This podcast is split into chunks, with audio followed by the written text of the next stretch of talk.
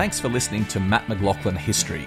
Become a subscriber to receive exclusive bonus episodes, ad free listening, early access to all episodes, and special member only events. Click on the link in the show notes or visit patreon.com forward slash mmhistory. I'm Sandra, and I'm just the professional your small business was looking for. But you didn't hire me because you didn't use LinkedIn jobs. LinkedIn has professionals you can't find anywhere else, including those who aren't actively looking for a new job but might be open to the perfect role, like me. In a given month, over 70% of LinkedIn users don't visit other leading job sites. So if you're not looking on LinkedIn, you'll miss out on great candidates like Sandra. Start hiring professionals like a professional. Post your free job on linkedin.com/people today.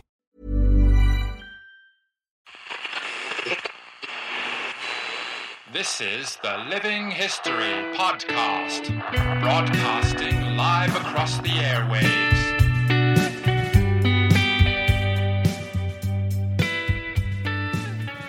Hello, everyone. Welcome to Living History. We are back after a, an extended break, which was slightly longer than I intended, but uh, thanks to COVID and having babies and a few other things, we've been uh, we've been off the air for a little while. But I'm really excited that we're back now, and what a great episode to kick off with. I, I, don't know if if you've seen the movie Top Gun Maverick, which has effectively been almost 30 years in the making since the original Top Gun.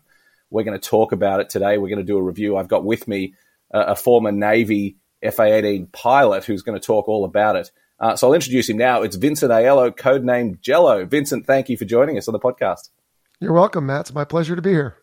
It's uh, it's been exciting that this movie has come out after a long time. I mean, I can't imagine from your perspective what it's what it's like to see the Jets back up on the screen again. I, I should say to our listeners uh, at the outset, there are going to be spoilers in this. I do I do want to talk about this movie.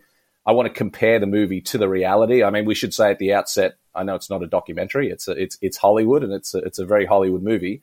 But what I'm keen to do in this discussion is compare the reality of being a fighter pilot to what we what we saw in that movie. So if you haven't seen Top Gun Maverick, uh, definitely go out and see it, and then come back and uh, and, and and watch this pod or listen to this podcast or watch this video because uh, we're going to be talking about the movie in in some detail. So, um, Jello, why don't you start by telling us about your career in the uh, in the Navy? Because it's uh, just reading your bio, it's been pretty exciting. Some of the adventures you've had in uh, in in jets over the years.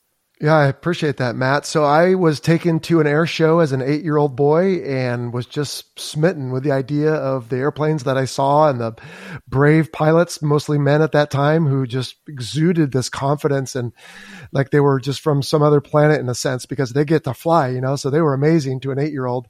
And as I kind of made my way through the young formative years, my stepdad at one point said, Hey, what are you going to do when you get out of high school? And I thought, I don't really know, you know. he goes, Well, you've been interested in military aviation. Why don't you go for it? And that was the beginning of my journey. I give my stepdad credit for kind of launching me on a direction that resulted in me going to university in my case in uh, California, UCLA. And I was a math major and I was attending the Reserve Officer Training Corps, ROTC. And after I was done with all that, I was commissioned into the United States Navy where I was accepted into flight school. In flight school, you have to work real hard to figure out what you're going to fly. And I was lucky enough to get jets. And then you get to figure out what you're going to fly within the jets. And I got F 18s. And then I spent the next several years. My whole career was almost 25 years flying the FA 18 Hornet and Super Hornet. I even had a chance to fly the F 16 Viper, Fighting Falcon technically. And I retired in 2017 after almost 25 years, 3,800 hours, five deployments, 700 carrier landings, and just really had an amazing career. I was so fortunate. I um I've got a lot of friends who are in the Air Force in Australia, and uh, we fly the F eighteen here as well. And uh, Yeah. it's, the reason that's such a fascinating story for me is every person who wants to become a pilot and joins the Air Force or joins the Navy in your case has these aspirations of flying in the fast jets. And so many of them don't make it. So it's a, it's a, you know, it's a real privilege to be sitting here talking to someone who's been through the, the grueling uh, process of actually being accepted and then learning to fly in these fast jets because it's a, it's a rare privilege, isn't it? It's everyone wants to do it, but only the select few make it through. You're so right, Matt. And after I retired, not wanting to just walk away cold turkey from this community and this career that so defined my life, I created a podcast of my own called the Fighter Pilot Podcast. And we have been publishing episodes three times a month for the past we're in our fifth year now. And I always hear from young people from Australia as well, but all over the world. Hey, I would love to do this, but, and the big but, if you will, is that they're so afraid that they might get something else. And every time on our show, we have someone who flew something else. And we have lots of them, helicopter pilots, big airplanes, and, and the fighters. I always ask, I say, you know, what did you want to do? Is this what you wanted to do? Did you get what you wanted? And those who will confess to it will say, no, you know, I wanted to be a fighter pilot, but I ended up in the back of an E2. We had one gentleman who not even a pilot, but in the back of an E2. And he said, but I found I really loved it. It suited me. So I would tell people absolutely chase your dreams, but be realistic because it's not just performance. There is a degree of luck or divine intervention, whatever you decide to call it. And wherever you end up, I'd like to think you will blossom where you are planted. So I just, I think, yes, I, I was, as I said earlier, very fortunate to have the opportunity to do what I'd hoped to do. And it was amazing. I did have a great career. Well, I, I, certainly agree with that. They're wise words, and my experience from speaking to people. If, if you're into aviation, if you want to fly, um, you're so right that people, whatever path it takes them in the military, uh, you know, they, they tend to land where they're supposed to be and, and have very fulfilling careers. So, you know, obviously, a big shout out to all the people listening to this who are serving in the military because I've never had the honor of serving in the military myself, but it's, uh, you know, it's important work that they're doing. Um, you something I thought was interesting when you were talking about your inspiration when you were young and seeing jets at air shows and things like that. Um, the original Top Gun movie, I think, has been described as the gr- greatest recruitment tool that you know the, the U.S. military has ever put out there. That there there there are still pilots today who are in the Navy now because they saw that original movie in '86. Uh, at what stage were you? Was did, did that movie come out prior to your career? Were you thinking about being in the Navy at that stage? What what did you enjoy that movie, and did it did it have an influence on what you wanted to do in your career? Oh, yes, across the board. So I was almost 16 years old. I was in high school here in the States, and I think my stepdad and I had already had the conversation. At any rate, when the movie came out, it just put everything I was doing into turbocharge. And I said, yes, I absolutely want to continue this path. And so did everyone else, to your point. And so it became very competitive to get in and uh, you had to work real hard for the few coveted slots. And it's funny because that was about five years before I joined the Navy. And then after I retired, here we are five years later, and Top Gun Maverick comes out. So the movie uh, universe, if you will, has been a good bookend to my uh, career. and what what did you think of that first movie when it came out? In I think it was '86 that came out, the original Top Gun. Obviously, again, we have to say this: these are not documentaries about life in the Navy right, and you know absolutely. being a fighter pilot. But in terms of Hollywood, that was an amazing, you know, sure, amazing. I was well, about the same age, and it was extraordinary okay. when they, a little kid out in the bush in Australia with no even concept of what it was like to be in the U.S. Navy and flying off aircraft carriers. It, it yeah. sort of blew my mind. So, so I, you know, what did you think of that original movie?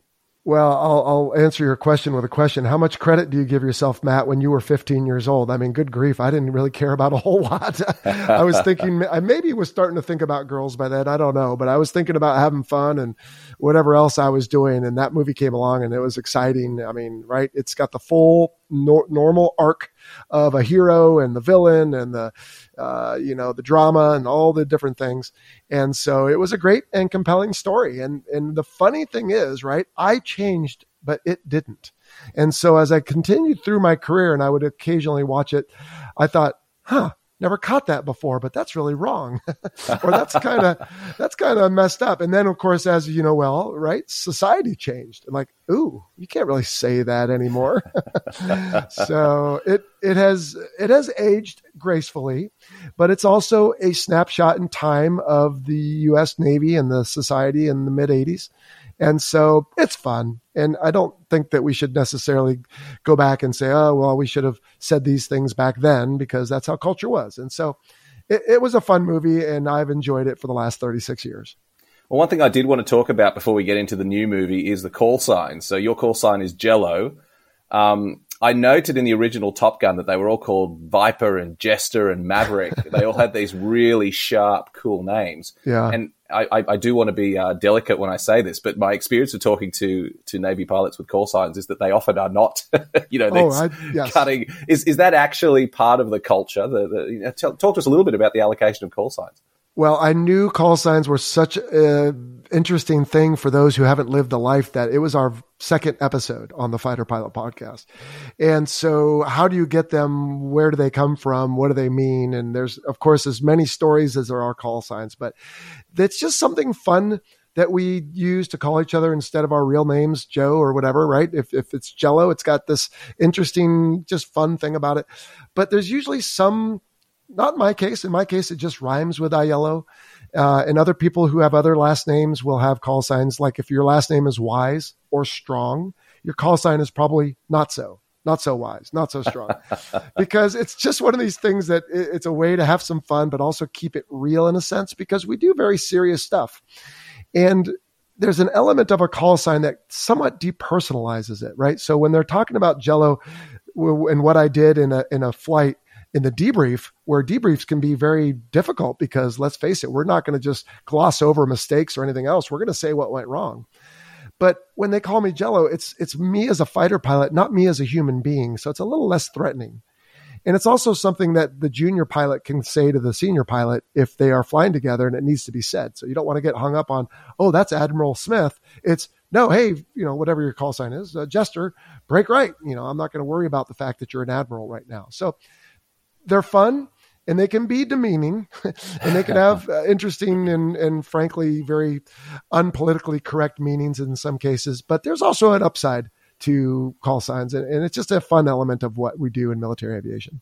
How would you have felt on day one at top gun if you were introduced to someone whose call sign was maverick? Would that have would that have given you pause well, at 15, I just thought that's what you call people. And then at 25, I realized, okay, yeah, that character is not very realistic. But as you've correctly stated, and I do on my podcast as well, it is a movie and it's got to be fun. And he's the hero and he has to have an ism of some sort. And in this case, he just does what he wants to do. well, let's get into the uh, to Top Gun Maverick, which is the reason that we're here. So, sure. what I wanted to start with, and, and, again, I do want to break it down a little bit, and I do want to focus, as I said, not criticize the movie because I, I have to say at the outset, I thought it was great as a Hollywood adventure. I thought it was fantastic. Um, so I do want to, uh, but what I do want to do is compare to reality, so we can get some idea of what life in the, in the Navy flying jets is actually like. Um, well, my first question to you: Did you enjoy the movie? I did. And I'll tell you, I've seen it three times as we record this now at the end of May. And I've enjoyed it a little more each time. I thought maybe by the third time I could get through it without shedding a tear, but I didn't. I still, I still did. Um, and the first time I watched it, I was so built up for these years of waiting through COVID and even before that, knowing it was coming. And I was looking for people. I have friends that are in the movie and I was thinking about, I've got to make notes because we're going to be talking about this on my podcast. And so I just didn't enjoy it because I didn't allow myself to enjoy it. I was too busy thinking about everything I was seeing. And so the second time I enjoyed it more. And then the third time was actually the time that I was the least involved with anything else I was doing. I was there at the behest of someone else and, and then answered some questions afterwards. And I just, I like the fact that it has redemption and closure and romance and danger and all these different human emotions that we live day in and day out. And also, it reflected, I thought, very well the modern military force structure. And I presume this this way in Australia too, but certainly here in the US, where we have men and women, black and white, different races, different genders, and it doesn't matter anymore. They didn't make a big deal about who the people were or what they looked like, just what they could do. And I loved that part because I try to say that all the time on my show. Look, if you show up and you say, Hey, I deserve to be here because I'm this or that, or I'm not this or that, then you're wrong. Let's show me what you can do. Get in the airplane and perform. Don't hide behind who or what you are. And so I really like that aspect of the movie too, Matt.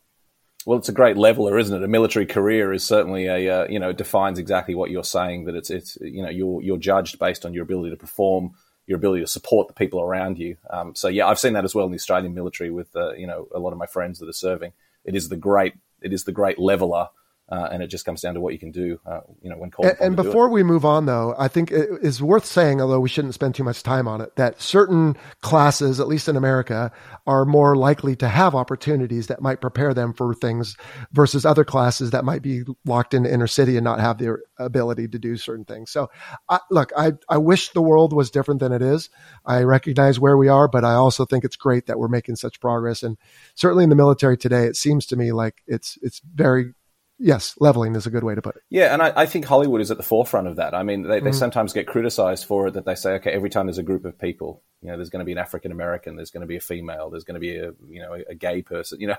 But I think, as we say, these are not documentaries. These are not, you know, these, it's entertainment. It's it's portraying a version of life that I think, hopefully, you know, inspires. It adds hope, and you know, paints right. a picture of how we want to be. So I, you know, I I, I, think that Hollywood is actually doing a great job being at the forefront of that, and we saw that in this movie. It was a good eclectic bunch of of, uh, of people. The one thing yeah. you mentioned there that I thought was interesting, the one thing I noted was you mentioned the word danger, and probably the only criticism I would have of this movie, and absolutely feel free to correct me if I've got this wrong.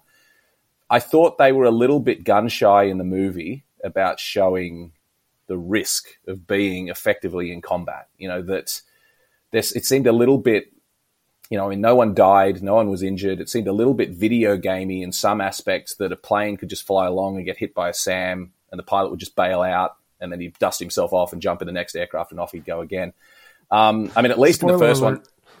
one, yeah, exactly. Spoiler alert. Yeah, yeah. Um, at least in the first one, um, even though it was a bit of a cliche, there still was a death. You know, it showed that this was dangerous. That, that, that right. if things went wrong, people could get hurt, people could die. Was there a feel from your experience? Was there a feeling of that that uh, you know that that danger? It, it, seemed the movie was a little bit scared to to talk about the dangers of going off and, and fighting in combat. Did you did you have that that perspective? Yeah, that's an interesting point, Matt. Yeah, as much as I've thought about this movie in the last several weeks and been talking about it on my own show and other shows, I, I hadn't considered that until just now. And I and I get your point. I guess to me, I having lived it, I know that it's so well baked in to what we do. And you do see an ejection with a bird strike out over the desert, which again, they had to add a bit of uh, drama, I think, into the middle. It's not generally too many birds uh, out over the desert, but um, I, I think they tried to depict that as well as in the training. Remember when it, they're flying along and oh, I, I'm going too fast, and they hit the notional wall, which yeah. would have been a crash, of course, or they go too high and would have been shot by a surface to air missile. So, yeah, I, I, guess they tried to depict it, but they didn't show it. If you get yeah, what I'm they, saying, like they was, showed yeah. it when Goose died. Yeah, they felt it felt to me like they were really building it up during the training. Yeah. You know, the, the, the risk of death here. You know, and you know Tom Cruise was saying the whole time that you know people aren't going to come home from this one, and you know my job is to try and get as many of them as home as I possibly can. Yeah. And I was watching it with my 15 year old son, and I said to him at about this stage, I said, if if someone doesn't die in this movie, I think they've really missed an opportunity with the drama of the movie. I'm talking about, I'm, you know, I'm talking about the dramatic arc here. It, you know, they're yeah. really building this up. What a dangerous mission it is, and I hope they don't do what Hollywood often does these days and gets a bit timid to go, oh, we we, we need to have that happy ending. And yeah. I felt they did I, that a little bit in some respect. Uh, well, because I think the overarching uh, arc of the story was the redemption mm. between Maverick and Rooster. Uh, and so if you all of a sudden also have someone die, I feel like it would dilute the point they were trying to make there where you know the whole talk to me goose and now he's got a chance yeah. to right the wrong that he did because he had promised his uh, mom who had then since passed away. Again spoiler alerts of course.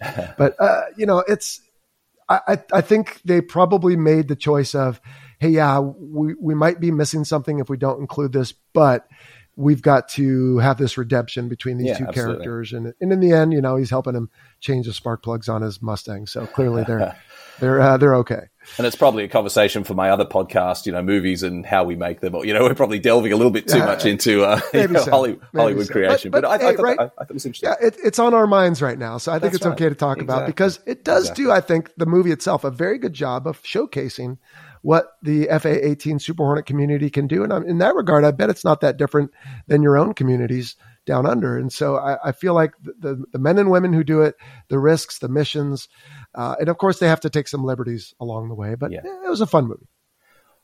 Um, I know that in Australia, everyone was very excited when they announced that it was going to be the F-18 that they were going to uh, to be depicting, because we're in the same situation as uh, the states, where the F-35 is the you know the sexy new plane right. on the runway, and so I think everyone was pretty happy to see the venerable F-18. We've, I mean, we've had a long relationship. It's been our primary fighter for so long now. We've only just retired the classic Hornets, and now it's the Super Hornets and the F thirty five on the front line. So I think everyone was pretty excited. Was that a surprise to you when they when they announced they were going to be depicting the F eighteen as the as the key plane?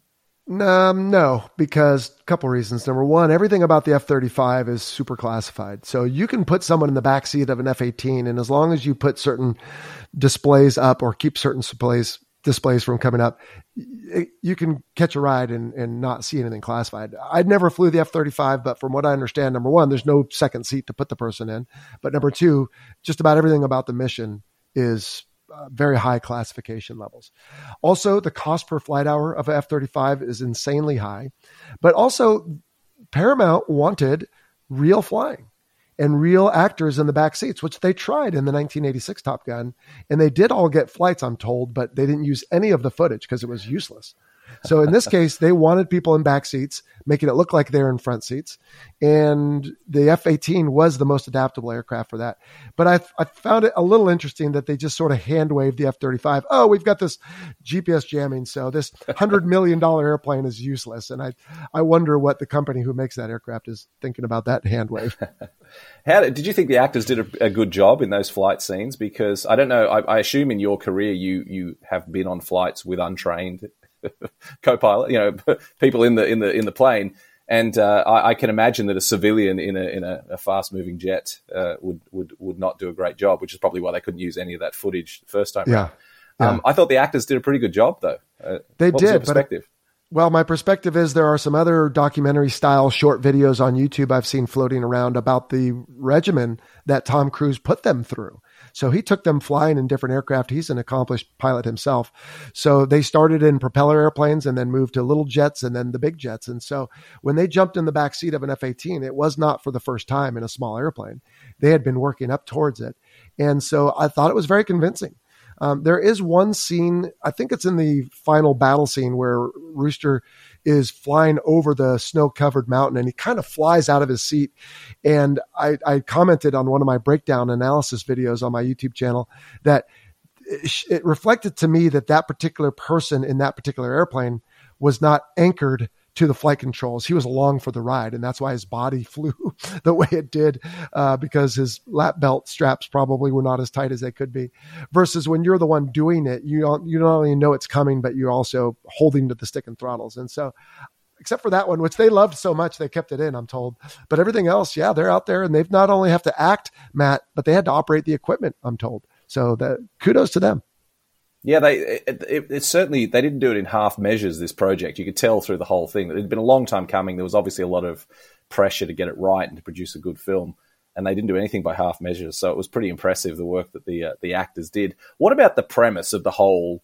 You know, the whole movie, the, the, the idea that Maverick had been a test pilot and he'd, he'd been away from Top Gun for 25 years and now he was coming back. I mean, he was still only a captain. He was a lieutenant last time we saw him. Now he's still only a captain uh, did any of that was that just Hollywood a, a good story arc to bring him back, or, or, or could that have been a realistic career, you know, arc for, for Maverick?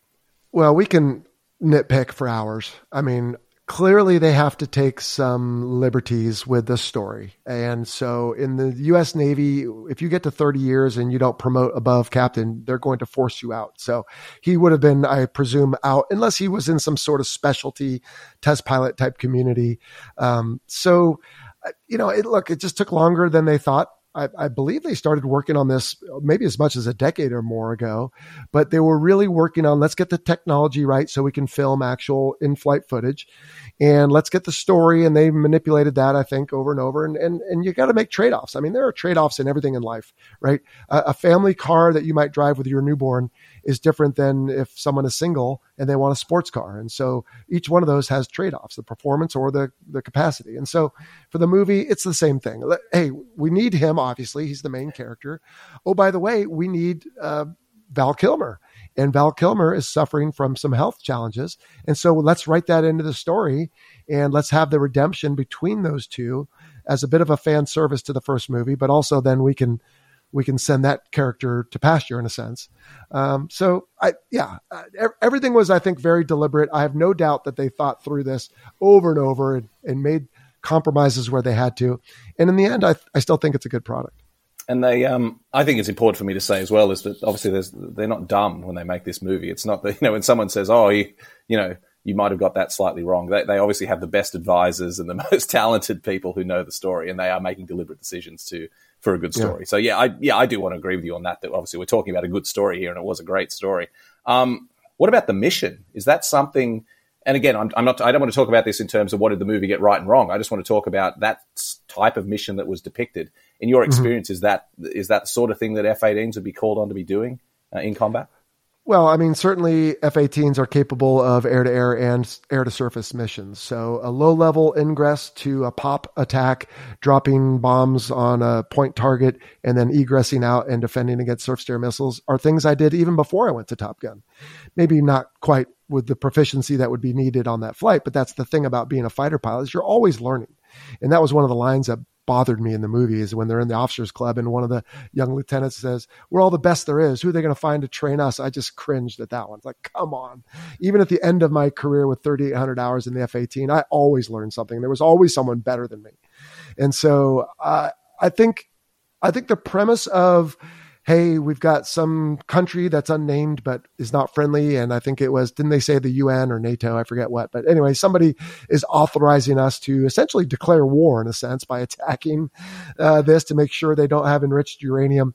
And so we're going to penetrate their airspace and attack something that's an asset to them. And then if we have to, we'll get in a fisticuffs with the defense that they have up and then we'll make our way back and to the hero's welcome, uh, right? that's what you would expect. I mean, yeah, not not flawless, but plausible, certainly.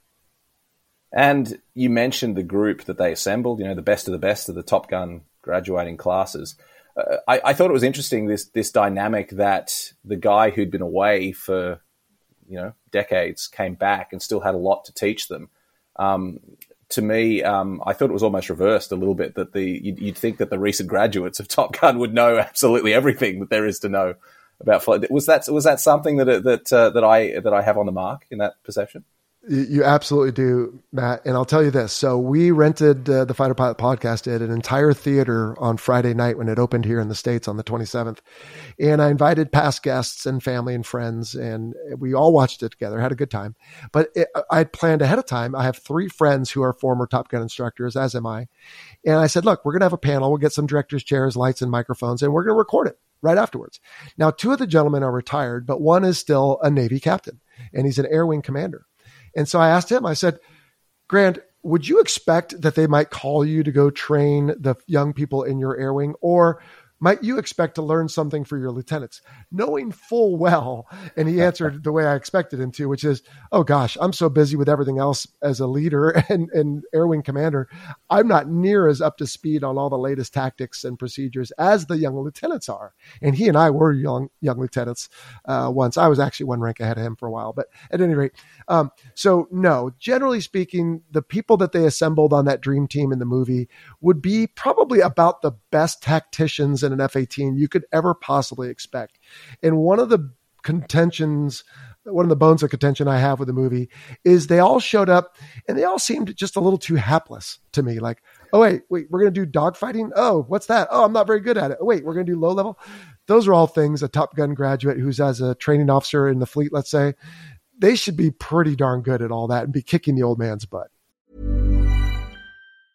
There's never been a faster or easier way to start your weight loss journey than with PlushCare.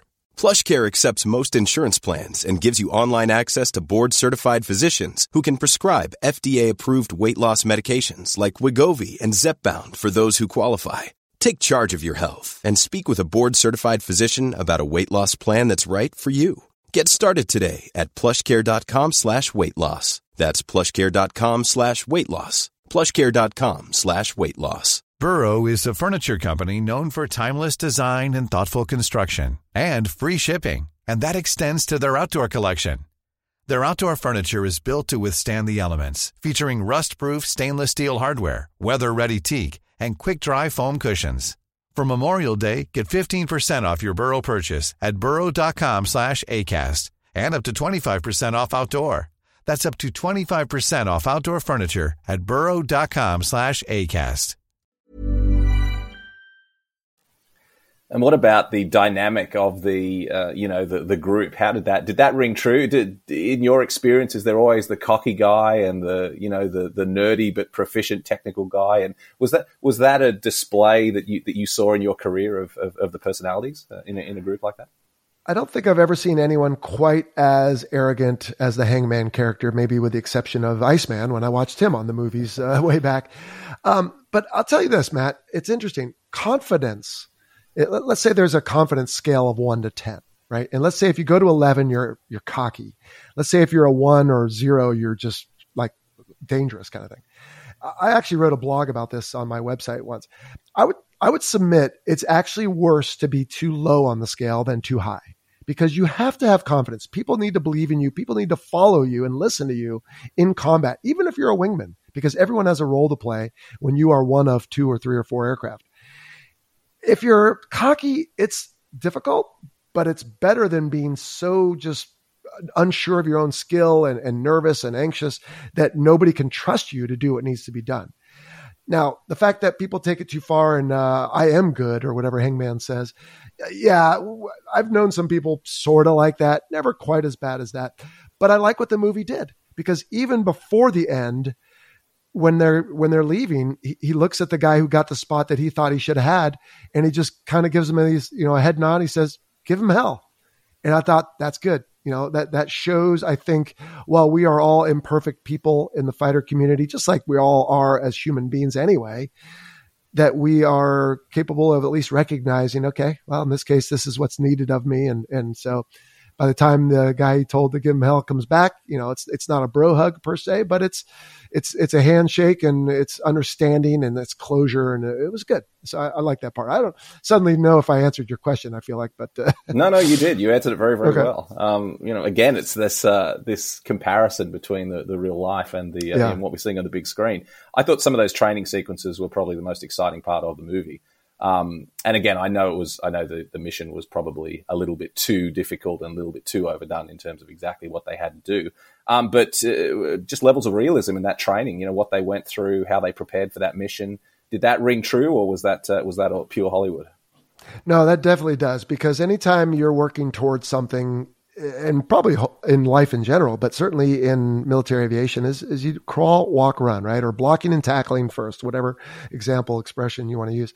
But you, you start with the basics and then you work up to whatever it is that you need to do and you build proficiency along the way. And so for them to start off with some basic dogfighting and then low level tactics and bombing and then surface to air counter tactics, yeah, that's all very realistic. And was the the way the F-18 was used was that uh, was that realistic to you? The technology and the, the way they were flying it and what they were asking it to do.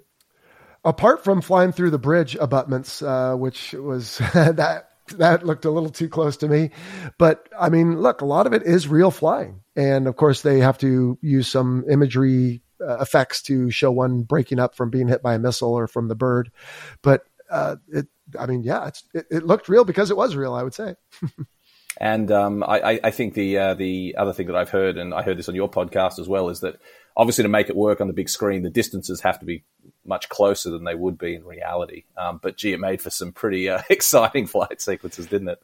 It really did. And unlike the 1986 Top Gun, where they had to have the F 14 and the F5s, uh, ostensibly MiG 28s, passing by each other in a scene, in the modern movie, they were able to record two different scenes and then overlay them to make it look like it was one scene where, for example, the two are flying in the first BFM engagement and then Maverick comes shooting up between the two of them. So that's just two separate st- scenes stitched together. But then there's others where you see them in lead trail chasing each other through the canyons or doing some sort of dogfighting. And yes, they're out there flying next to camera jets and doing their best to stay as close as possible because that's what the audience wants to see to feel connected to the situation. I should ask you outright: How would you have gone flying that uh, that canyon run that uh, that we saw Maverick do in the film? Uh, well, probably no different than what he did. I, I, I, do you mean like when he stole the airplane? I mean, uh, right yeah, then and exactly. there, you're already in a bit of trouble, of course. Uh, and the antagonist does a good job of, you just gave me everything I need to court martial you. I thought that was a good line. Um, but you know, the, the, the scene where the jet is flying super low over the desert and it's kicking up a little bit of the dirt. When I first saw that, it was like the very opening scene, if you recall, in the first trailer they released years ago And the moment I looked at that, I said, that's a Blue Angel pilot. It has to be because we don't fly that low except right before you take off or land, uh, right after you take off, I should say, right before you land. Uh, but I, but the Blue Angels, when they do their performance, there's one pass called the sneak pass where they they they lure you into watching the diamond. Oh, look how nice that is! And meanwhile, the solos come ripping in to demonstrate just how stealthy a, an aircraft can be from the sound point of view when it's going fast. And so, sure enough, um, I forget his last name. I think maybe Frank is his first name. But anyway, they they brought back a, a Blue Angel pilot and they said, "Hey, you're going to go down and do your sneak pass over the desert. We're going to film you," and, and that's that compelling scene. And so, you know, otherwise for me as a normal fleet pilot, 200 feet was the lowest you were permitted to fly. But flying through canyons, doing pop attacks, dropping LGBs, yeah, those are all real things that I did throughout my career. I, I should say as an aside, I, I, love that about the U.S. military that our, uh, you know, aerobatic uh, flying wing use turboprop trainers and you guys, the Blue Angels, are using F-18s, which are our you know frontline fighters. I think it's it's a great nod to the U.S. military and just how you guys get things done. Um, let's move on to the mission itself. The, the, the, you know the exciting scenes of flying off carriers and and the uh, you know the, the um, and again we know the mission is is, is a Hollywood story, but um, well let me ask you this way rather than just sitting here saying what what did what did they get? What was the most realistic part of that mission from your perspective, and what was the part that was the the least realistic? So we've been posting a lot on social media and everything with our podcast, and now twice just today alone, I believe Matt someone said to me, why wasn't the EA 18G Growler in the movie? And why weren't they suppressing those threats? And so, of course, one thing I have to do is always be careful of the classified information that I used to know, which is thankfully starting to seep out now five years later. But at any rate, there are certain things that I still have to be careful of. But my response to them is, well, there's a difference between suppression and surprise. And so I liked the fact that they kept it fairly basic. Hey, you four are going to go in below radar in this canyon, a little reminiscent, frankly, of Star Wars and a few other movies are all tied into yeah, this movie. I thought that myself. It didn't seem very Star Wars, didn't it? Yeah. And then behind enemy lines is later and then Firefox and et cetera, et cetera. But at any rate, um, I thought that part was very accurate. And so I've responded to people on social media. Well, there's a difference. And if you suppress surface air threats, now all those operators of those threats uh, missiles are saying, hmm, what's going on here? And so now they're more heightened and, and alerted. Um, I like the fact that they included the E2 Hawkeye because that was very realistic. In fact, the female uh, actor there is not an actor at all. It's it's the advisor they brought down, and they said she does such a good job, just let her do it. And so that was very realistic, and the in-flight scenes of the Hawkeye were very cool. Um, and then the attack itself, I, I, I have some issue with the idea of I'm going to overstress the aircraft in order to recover.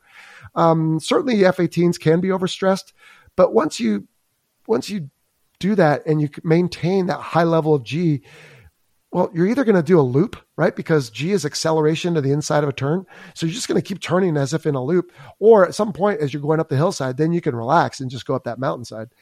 Uh, and then once you get to the top of that, look, we just spent all this time trying to get in here sneakily. Why are we just now suddenly going to accept going above their radar coverage? Why not when we get out of that bowl? He does talk about, oh, we'll be out of energy. Well, but you're never too out of energy to roll and pull back towards the ground and go back low again and make it difficult for those surface air missiles. And so I kind of felt like they gave up. But when they did give up, I really love the scene there because it, it pans back, right? It shows you the entire scene and it just looks like pandemonium. You hear everybody yelling, you see missiles going everywhere, and then they play this little soft music that you don't really listen to, but you feel. And you just sense because Maverick had already said goodbye to Hondo, and we know since it's the second movie and he's older that hmm, what are they going to do here? Are they going to take him out? And so you have this foreboding. Oh no, it's real. We're going to lose our, you know, uh, our character from 40 years almost. Uh, and so I thought they played that scene emotionally very well, but I just kind of wished they'd all just kind of back, gone back down low and, and tried to survive under the radar. What about the specifics of, um, you know, a couple of times planes got shot down and it, it, seemed like in the first one that if an American missile hit an enemy plane, the plane exploded in a million pieces. But if a you know if a, a missile hit a, an American plane that maybe just a wing came off, and you're able to bail out. Uh, what just what about that aspect of it? I mean, like the, the, the in your train, this might be a really dumb non-military question, but in your training, okay. the concept that you can walk away from being shot down by a missile is that is that something that is discussed? Is that I mean, how how did that sit with you? I, I, wouldn't say it was a part of any sort of formal training. That seems like something you would get either from uh, the occasional old timer brief that, you know, if somebody comes back and says, Hey, I was in a such and such mission in Vietnam and this is what happened, or whatever the case might be, you know, ready room stories, magazine articles, all those are ways we learn uh, apart from just formal education. And so, I mean, uh, when a missile strikes an aircraft, it could very well kill the pilot. It could just uh, destroy the airplane and the pilot would be able to eject. And certainly that decision is going to be made by the creative directors of the movie. Hey, do we need this guy to survive or not? And so if it's a no name character, it might be very easy to kill them. If it's a character we need to kill off because we need the hero to be, uh, you know, in a situation where it's the third act slump, then okay, then we need to uh, take care of that. And and so the nice thing about a movie compared to reality is I can I can work it in opposite, right? Hey, this is the outcome I need. So let's have a missile hit or let's have a midair collision or a bird strike or whatever versus, oh, wow, this just happened. And now this is how my life looks or doesn't as a case might be. So uh, th- it's all part of the creative process, I believe. Yeah, it's interweaving drama, of course, with sure. the whole story. Well, that's a bit I really want to get to. The, the, you know, and again, massive spoiler, but everyone by now should have been uh, should have already seen the movie. They wanted to bring back the F fourteen. They, they they really had to for nostalgia reasons Oh, uh, how realistic was it that there would be an F 14 parked? It's a genuine question. I actually don't know the answer. There would be an F 14 parked, fueled with armaments on it, ready to go at that enemy base that they could jump into and take off. Well, they never bother to say what country it is. And frankly, yeah. knowing that I do, that there's only one country left in the world flying F 14s, and we're not particularly friendly with them, sat fine for me. But I wondered for the folks who don't really follow maybe military situations around the world wait, the F 14 was his airplane in the first one. Why is it suddenly an enemy airplane? I, I, thought one, maybe there could be some confusion there. But what we don't know, Matt, is the situation of this threat country. Do they know strikes are possible? Are they already at conflict with a neighbor? Are they thinking the Americans are coming to blow up their new toy? So it could be fueled, loaded, and ready in a shelter as depicted and just waiting for alert. But then all these cruise missiles come in and wreak havoc on our base. So now it's just pandemonium, allowing two guys to sneak in. And again, spoiler alert. Uh, but um, yeah, I, I, I, was okay with that. Of course, I saw that coming. I mean, as soon as as soon as Maverick is shot down and then so is Rooster. I said, okay, well, now I know the rest of the story because we see it in the preview, in the trailer. And so I thought they do a good job with it. And, and the footage was very convincing. I know darn well they did not get an F 14 from our former friends to fly in the movie. So they had to do it with surrogate aircraft. They, um, I think they did that really well. You touch on a really good point there, Jello, that they did that really well. That there was a line between, you know, you could cross a line and go, okay, that's just ludicrous. That you know, this was never going to happen. I think they nudged that line throughout the whole movie without really going across it in any way. I mean, we're having this conversation now. You're an ex-fighter pilot. You're sitting there saying, "Yeah, I enjoyed the movie. I'm okay with that." You know, it's a, it's, it was a little bit of a stretch, but I'm okay with it. I think they trod that line very, very well, so that you get this action-packed blockbuster that does tell a great story. Um, you know, without uh, you know, without getting into the realms of, of the absolutely ludicrous. Yeah. Well, and I'll tell you, Matt, the things that I found ludicrous, probably nobody else cares about because, again, it's part of a, a of the recipe of a story. But the fact that um, Jon Hamm's character, I guess he calls himself the air boss. I don't even remember his character name, but he's the antagonist, right? And the antagonist has a sidekick, just like Maverick has a sidekick. And those two characters were based on real billets here in the United States. One of them is right here in San Diego, not far from where I'm sitting, actually, and the other is up in Fallon. And yet, these two high ranking admiral gentlemen have nothing better to do than to just sit around and be a thorn in Maverick's side. So I wandered down to the, the beach when he's play, when they're playing football. Yeah, exactly. What are you doing down here at the beach? What are you doing down here at the beach? and then they're on the carrier half a world away when when they go. But but but you need that consistency in the story arc, right? You can't just have some new admiral on the carrier suddenly. And so I I, I understand, but for me it's just a head slapper. Like okay, I mean I guess that's what that's what the audience needs to see is the same antagonist protagonist the whole time. But that part of it just kind of like, nah, that's not how it works. The air boss is a really super busy person. I watched um, Saving Private Ryan many years ago with a bunch Mm. of absolute World War II experts, you know, and I, you know, no offense to my friends out there, but nerds on things, and they, for them, various aspects of the of the movie were spoiled by, oh, the German hasn't got the front sight on that MG42 correctly positioned, and the the nitpicking details. Are you able to separate? Because there must be thousands of those in a movie like this for you. Are you able to separate yourself from those those details to just enjoy the movie? Uh, probably no. I notice them, but I still try to make myself enjoy the movie. So here's here's an example. The the fire so uh Rooster hits a bird, right? So she shuts off the left engine first. That was all fine. And then she quote unquote extinguishes it. Well, then the right engine catches on fire and she tries to extinguish it. Well, unfortunately, you're done when you extinguish the first engine. You, you can't extinguish both. So little details like that. Plus, then the air to air display is actually like a hybrid of an air to ground radar display in the F 18. But I guess there was some sort of rules about why they needed to, even though you can find all those on the digital combat simulator games and everything else that exists out there. Um, so they, they had to, I think, purposely change some things. And, and then there's little details. And, and the Navy's advisor to Paramount is a friend of mine. He's been on the show and he's coming back again on June 15th to really spill his guts about everything that uh, happened when the filming. All good stuff, though. He's not, he's not obviously uh, burying any skeletons or anything, but um, he, I know when I asked him, I, I, said, look, what battles did you pick? He's like, hey, you know, you have to choose your battles because there's a storyline and there's some things that are already built, i.e. filmed or made or whatever. So for example, he's talking about ribbons and medals, the uniforms, right? That the officers were wearing. Apparently someone saw a trailer and was complaining on social media about something Jon Hamm's character was wearing. And so when my friend was brought on, to be the advisor, he said, Hey, here's what he needs to wear. And they said, No, we can't change it. We've already filmed some of it. And so that's just one of those things you have to deal with. And so, right. I mean, here we are talking about a movie for how long have we been going? 43 minutes. We're talking about it because people find it interesting and they want to know more and go deeper. And that's a way that we experience humanity and, and live is let's, let's enjoy something and go deeper on it. Uh, but for everyone else, they're like, Hey, it's just a movie. Just enjoy it and don't sweat the little details. But for those of us who've lived a life, it's hard not to.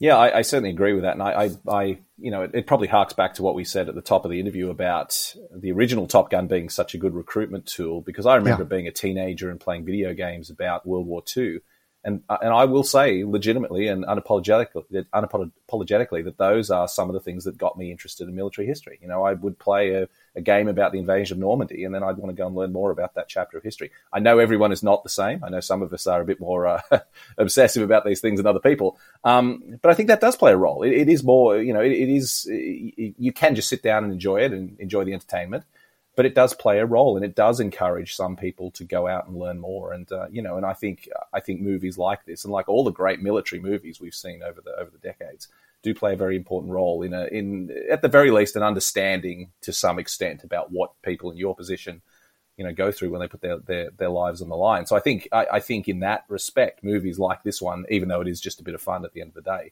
there is an important um, underlying role there. And that's that's yeah. why we're talking about it. So i, I well, think they did very well with that and it's also part of the human experience, right, Matt? I mean, we're lucky, you and I, to live in relatively free societies where we can find things that we enjoy, whether it's history in your case, or golf, or fly fishing, or military aviation, or whatever, cooking. I mean, right? Whatever your interest is, for the most part, you can pursue that. And there are, by the way, classes and and podcasts and videos and different things a lot like this where if that's what you're interested in hey come here and you can learn more about it and that's fulfilling so I'm, I'm glad to be a part of it.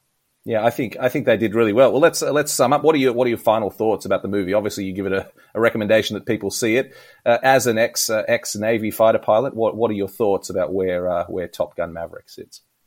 Well, I'll say that I've had many people reach out in the last few days who I, some don't keep in good contact with as others, and who just want said, I just watched it and I just feel like I need to talk to you because like they know me and like you know how it is when you walk out of a movie you're caught up in that that that's like all that matters to you for a little while. It goes away after a while like a buzz but but like people just would reach out to me and say I feel so much closer to what you did for so long and I feel like I understand it better.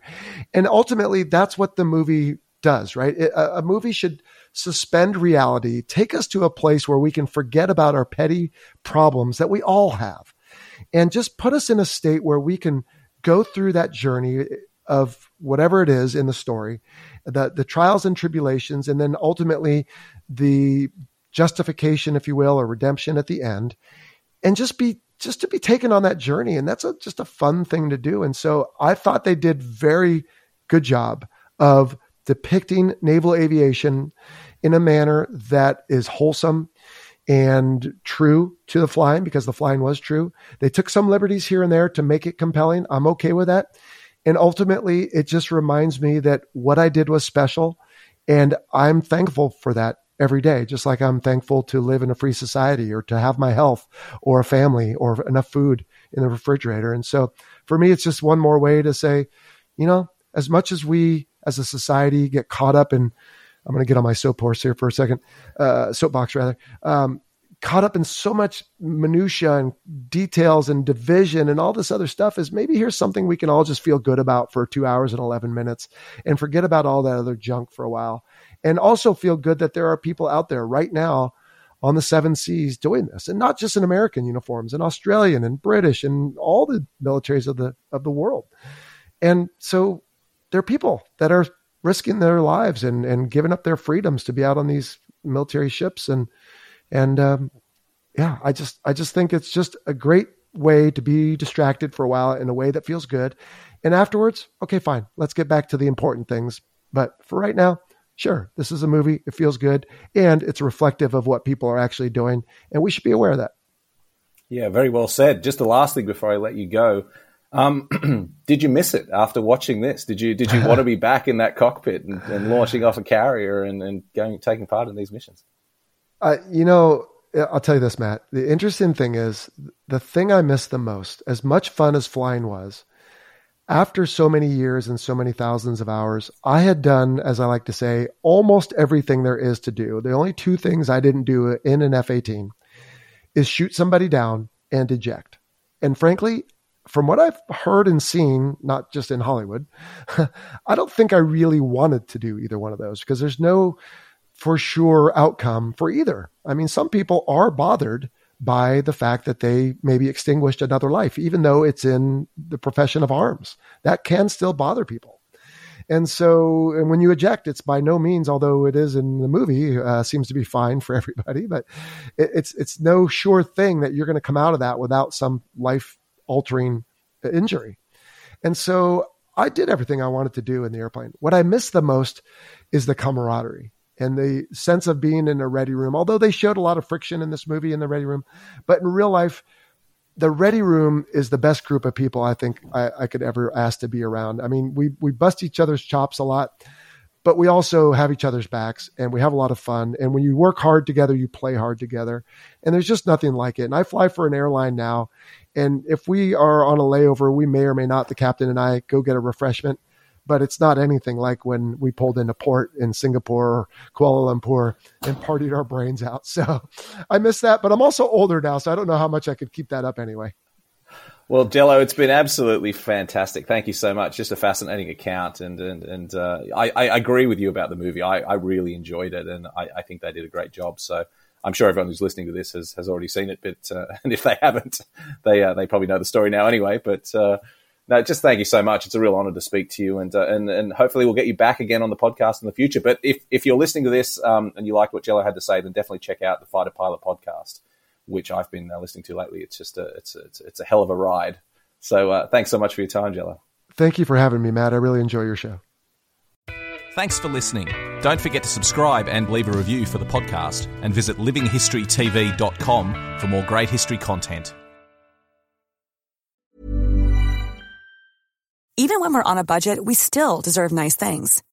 Quince is a place to scoop up stunning high end goods for 50 to 80% less than similar brands. They have buttery soft cashmere sweaters starting at $50, luxurious Italian leather bags, and so much more. Plus, Quince only works with factories that use safe, ethical, and responsible manufacturing. Get the high-end goods you'll love without the high price tag with Quince. Go to quince.com/style for free shipping and 365-day returns.